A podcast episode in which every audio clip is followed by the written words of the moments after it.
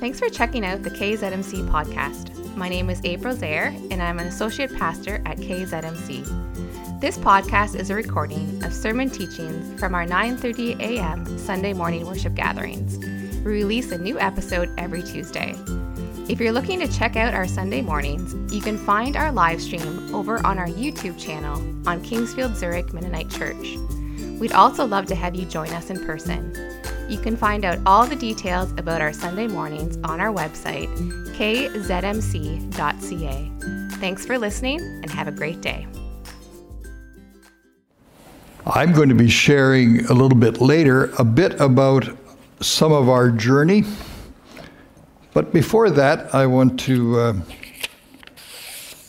go into the book of Acts and try to dig out some truth that might be helpful for all of us in our walk with God. Any of anybody here ever heard of a guy named Stuart McLean? yeah.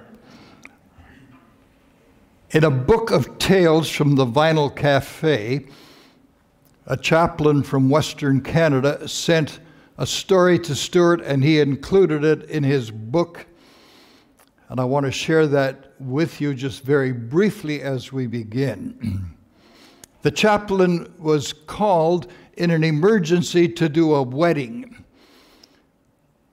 And as he talked to the man who had been called away on a family emergency, he discovered that there had been counseling done with the bride and the groom and everything was in order and set to go. But he was walking into a brand new situation he knew nothing about. He had the location, a farm out in the middle of the prairies. And as he drove in that day to that farm, he was amazed to see little white tents all over the place. It looked like a Woodstock classic. And dozens and dozens of big Harley Davidsons all around. His was the only Jetta in the whole parking lot. He went to the home, met the parents of the bride and the groom, checked over the license, everything was in order, and uh, then slowly, through the milling people, made his way to a large tent he got a hold of a mic and he said, Folks, there's going to be a wedding.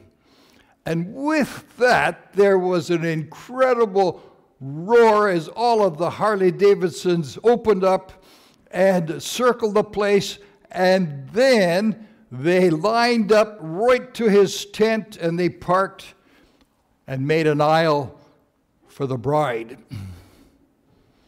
She was dressed in jeans and a black t shirt with flowers in her hair. And she walked up slowly, carefully to the front. And 140 of these motorcycle guys, as she walked up, switched off their bikes until she got to the very end at the tent, and the last guys turned off their bikes and there was dead silence. and then the bride's voice rose clear and strong and said, Chaplain, we are waiting for a sermon and a word from the Lord. And these were 140 bikers who had been sober for over a year and now rode as Christians. And I trust you've come this morning to hear a word from the Lord. And so we want to take some time to share in His Word. And a part of what we share is our story of walking with God. I love the theme this morning, Advent, and the one song especially I'll be referring to, the name of Jesus. It's a powerful thing in the book of Acts, and we look at it carefully for a few minutes this morning. Acts 1 8. You shall be my witnesses when you have received power. And you shall be my witnesses in Jerusalem, in Judea, and to the ends of the earth. And then I want to take us quickly to Acts chapter 3 and Acts chapter 4 and look at some of the amazing things that happened in this story. We want to reflect a bit on the life of Peter and John. And Peter and John are highlighted in Acts chapter 3. Now, most of us know well Acts chapter 2. That was an exciting chapter where this power comes after they had waited for the fulfillment of the promise. And they were filled with the Spirit of God, and it was a momentous time, and 120 people became the nucleus of a powerful force of people that has literally changed the world. Acts chapter 3 is an exciting chapter because it talks about one man who is sort of the hero of Acts chapter 3. Uh, you don't usually think of a, a person begging being the hero of the story, but this is a beggar who was carried every day. There was prayer time at the temple. He must have had some good friends. And on his way to the temple, he ran smack into Peter and John, who were on their way to the temple at three in the afternoon for afternoon prayers. Peter and John see this guy. And Peter said, Look at me. and the fellow looks and he said, Boy, I'm going to get a few bucks on this guy. and he was disappointed totally because Peter and John, Peter says, I don't have any money in my pocket, but what I've got in the name of Jesus of Nazareth, rise up. And Peter grabs him, and his legs and feet are instantly healed. And he jumps up and then it's described as he is jumping and leaping and praising God and going into the temple with Peter and John. Nobody, nobody in Jerusalem had seen anything like this before. It was an amazing story. And it says all the people suddenly gathered together. I'm going to need a drink of water. If somebody can help me, thank you. When they saw this happen, it was just an attractive, an attraction that was more than people could believe in. And they gathered, and uh, Peter, now being the preacher that he was, he had one sermon under his belt. when he saw a bunch of people gather, he wanted to preach, and he starts preaching. His theme is very simple God has ordained this from the beginning that this is what should happen. And you rascals, you rejected Jesus, and you are the murderers of the Son of God. Thank you.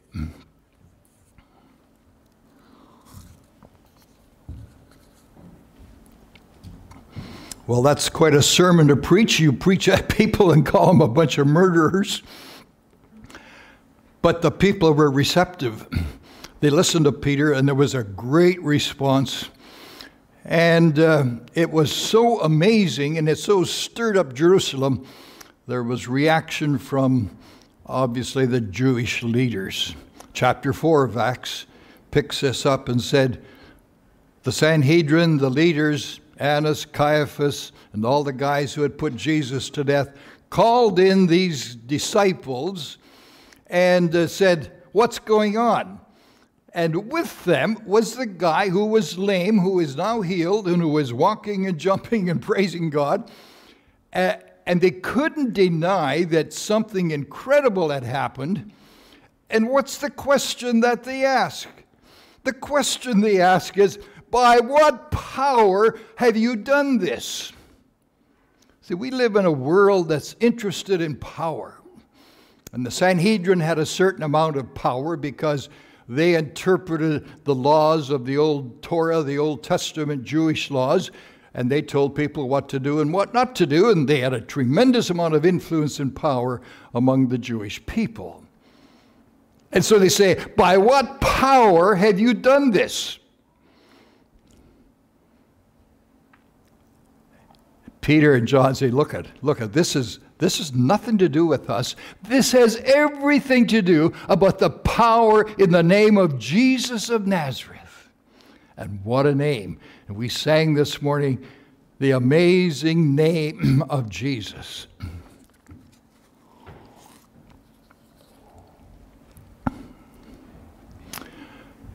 And so there was a discussion and a questioning. And the Sanhedrin was dumbfounded because they couldn't deny something incredible had happened and they didn't know what to do.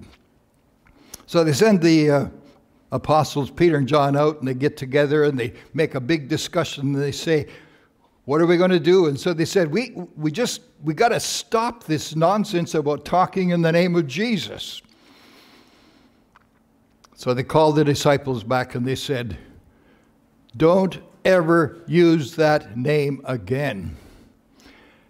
And they observed something incredible. They observed that these guys were not educated, were not seminary trained, they were ordinary people, but they had been with Jesus.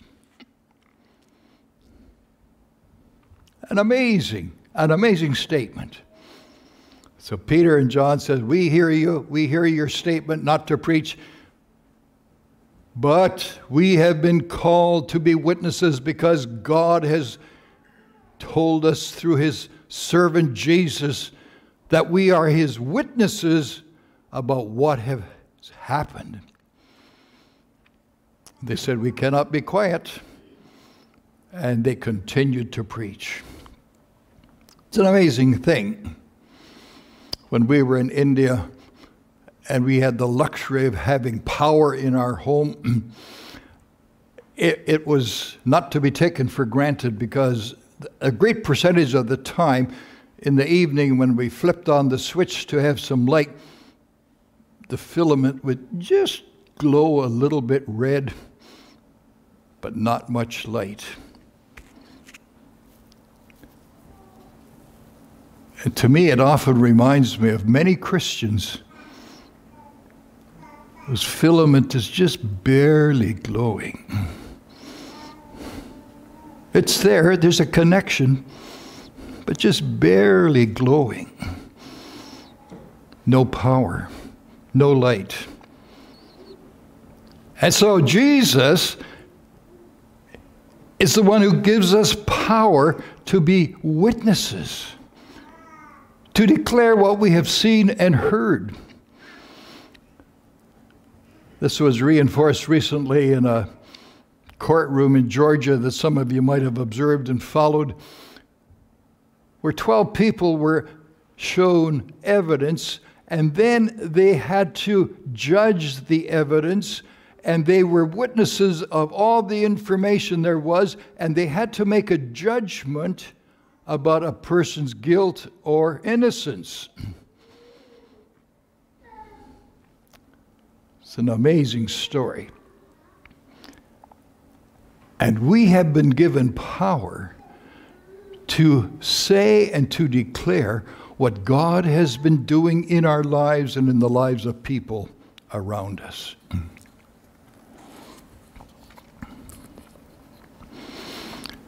Peter in 1 Peter chapter 1 verse 3 talks about a lively hope. Talks about the fact that the people of his time were scattered in severe persecution, but he encourages them to continue to have a lively hope in the power of the resurrection. And that's our celebration this morning. The fact that God has come, Advent, the one who was anticipated, we have an incredible hope in the power of the resurrected Christ. Many years ago, we were in Philadelphia listening to a black preacher. And his whole theme was, It's Friday, but Sunday is coming. And what he meant by that, Friday is full of terror, Friday is full of struggle, Friday is full of betrayal, Friday is crucifixion time, but Sunday is resurrection. And so every Sunday morning, we celebrate resurrection. the power of Jesus working, operating in the lives of people around the world. I want to change gears now and just share a little bit of how Doris and I met, how we ended up in India, and some of the things that happened in what God was doing in that amazing place. We grew up in the early 60s in college, and there was a president of the United States who said some very interesting things. He said, don't, don't worry about what you can do for yourself. Imagine what you could do for your country. And in the same way, speakers in our churches said, Don't worry about yourself. What can you do for the kingdom of God? It was an atmosphere of we can go out and change the world. We were actually in school together. We had just been married. We watched the TV the same day that many of you remember, November the 22nd, 63. Kennedy was shot in Dallas.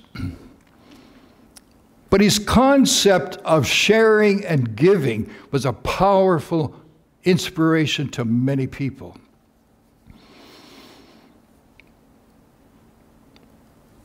I went to Messiah College just near Harrisburg, Pennsylvania, for four years, and uh, the best thing in my education I got was my wife.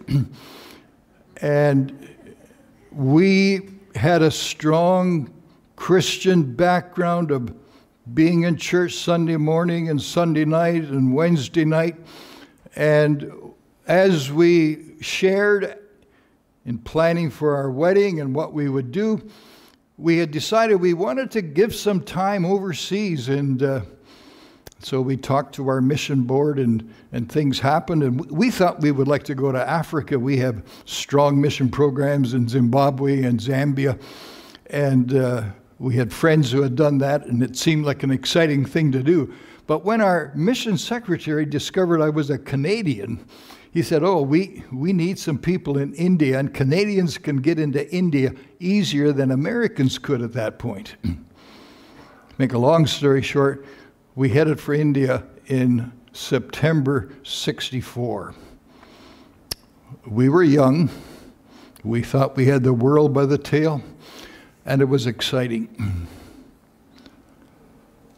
We got on a freighter in New York with seven other passengers on that freighter, and we sailed off across the Atlantic and through the Mediterranean and because it was a freighter, it stopped at every big city in the Mediterranean.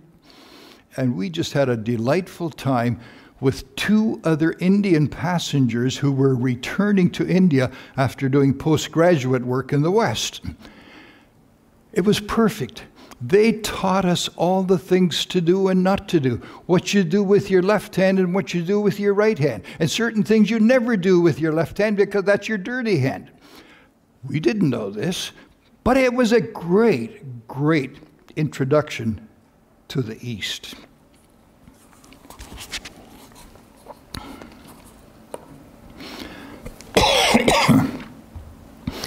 we arrived in India after 33 days on that freighter, and we immediately were immersed in language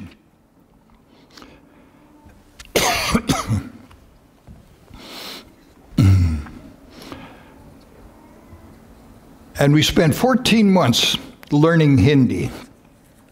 Doris was a linguist, she picked it up quick. I bumbled along. And after a whole term in India, I could fluently make mistakes. but that was what we did. We finally got to this little place where we were assigned out in the boonies. To get into that little village, we had to literally drive across a wide river in our little Jeep. And any time we left home, we had to cross that river to go anywhere. And there we were for six years.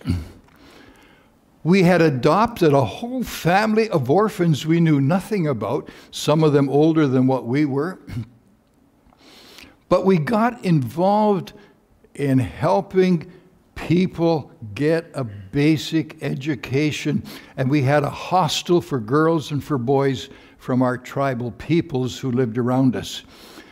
The tribal peoples of North India are an interesting people because they're not Hindus, they're not Muslims, they're not Buddhists, they're animists, and they were open to the gospel. These tribal peoples had no possibility of education. They only were the slaves of the landowners and worked at a subsistence level.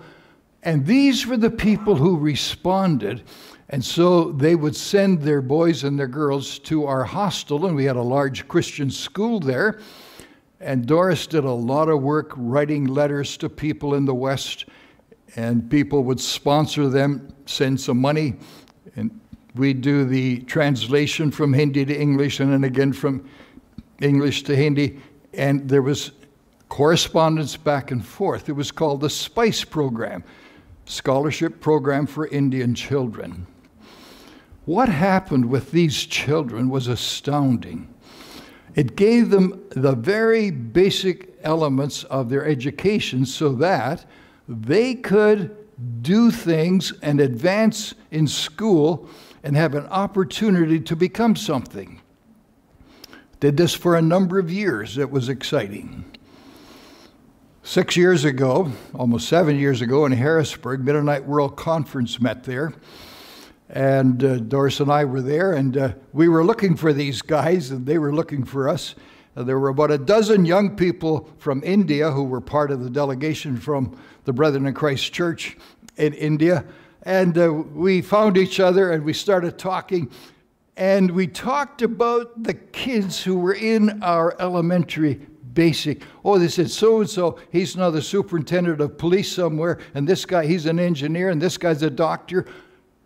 And we couldn't believe it because we had made the means for them to do their basic elementary education, and then on they went. It was one of the most exciting things we had seen coming out of some of the stuff we had done years and years before back in Bihar. Well, we did that for about six years, and then we shifted to another part of our mission program, which was training the leaders of these tribal peoples. We had seven, almost like seven great deacons who were early convents, converts, and they would come into a center. And uh, a friend of mine, Harvey Sider, we would take three days and we would teach these people how to create a sermon, how to preach a sermon, and they would take four sermons back for the next month, and they would preach them in their villages and teach their people. And that's what we did for year after year in educating our leaders on how to preach. it was literacy, it was theology, it was learning how to preach. And so Harvey Sider and myself, we were worked together and did this program for a number of years and incredible results. Dr. Ralph Winter from the Pasadena School of Missions in California got so excited about what was happening out there. He came out and spent a couple of weeks with us, and we took him from place to place where these little tribal churches were thriving and growing. And uh, he called it a, a church explosion of some kind. It really wasn't, but it was what God was doing. I'll just share one little thing that sort of relates to Acts chapter 3. We had a little hospital there, and that's where all of our four kids were born. but at the hospital one day, I was talking to the doctor, and the doctor said, Oh man, he said, I feel terrible. I said, What's wrong? Well, your friend from that village, that Santal village, the tribal village, he's been here for a couple of times and he's full of cancer, and I just sent him home to die and I knew the village. Mm. And it was about three months after that, I had my little Jeep with a trailer behind full of asbestos sheets for a, a new church roof. And we got out to the village, and they always lived on the side of a little river. We got to the river, and I saw a bunch of guys coming out from the village to help us get the stuff across the river. And the first guy across was this guy that Dr. Lowell had sent home to die. I said, Whoa, what's going on here? I thought the doctor sent this guy home to die. Well, he said, We got together, we prayed, and God healed him. Praise God. And that's what happened. We are witnesses of what God has been doing in the hearts and lives of people as we walk with God. That was exciting, what God is doing.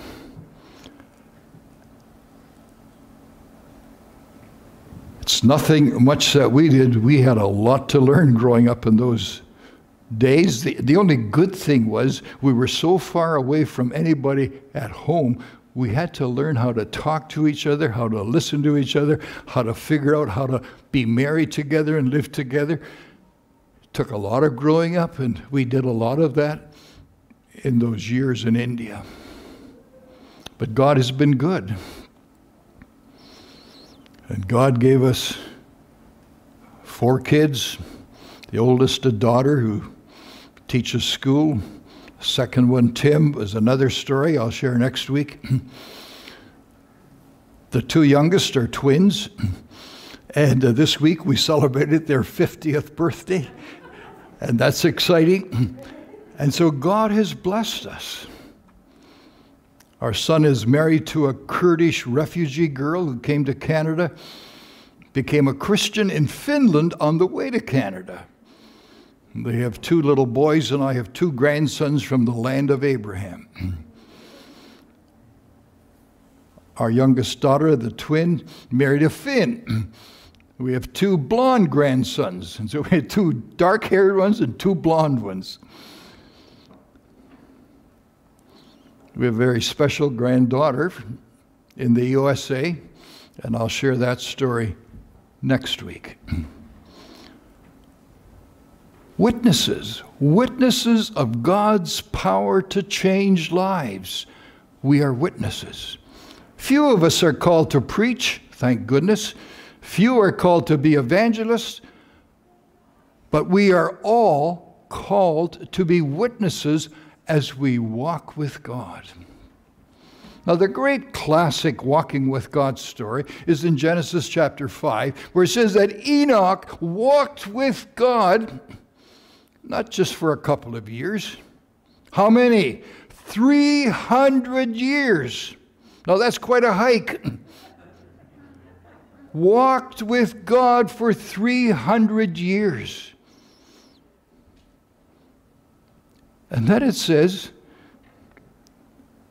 they just walked on home with God, and he was no more, for God took him home. Wow, I'd love to die that way. Walk right on home with God. Walking with God. Next Sunday, I want to talk about how we walk with God.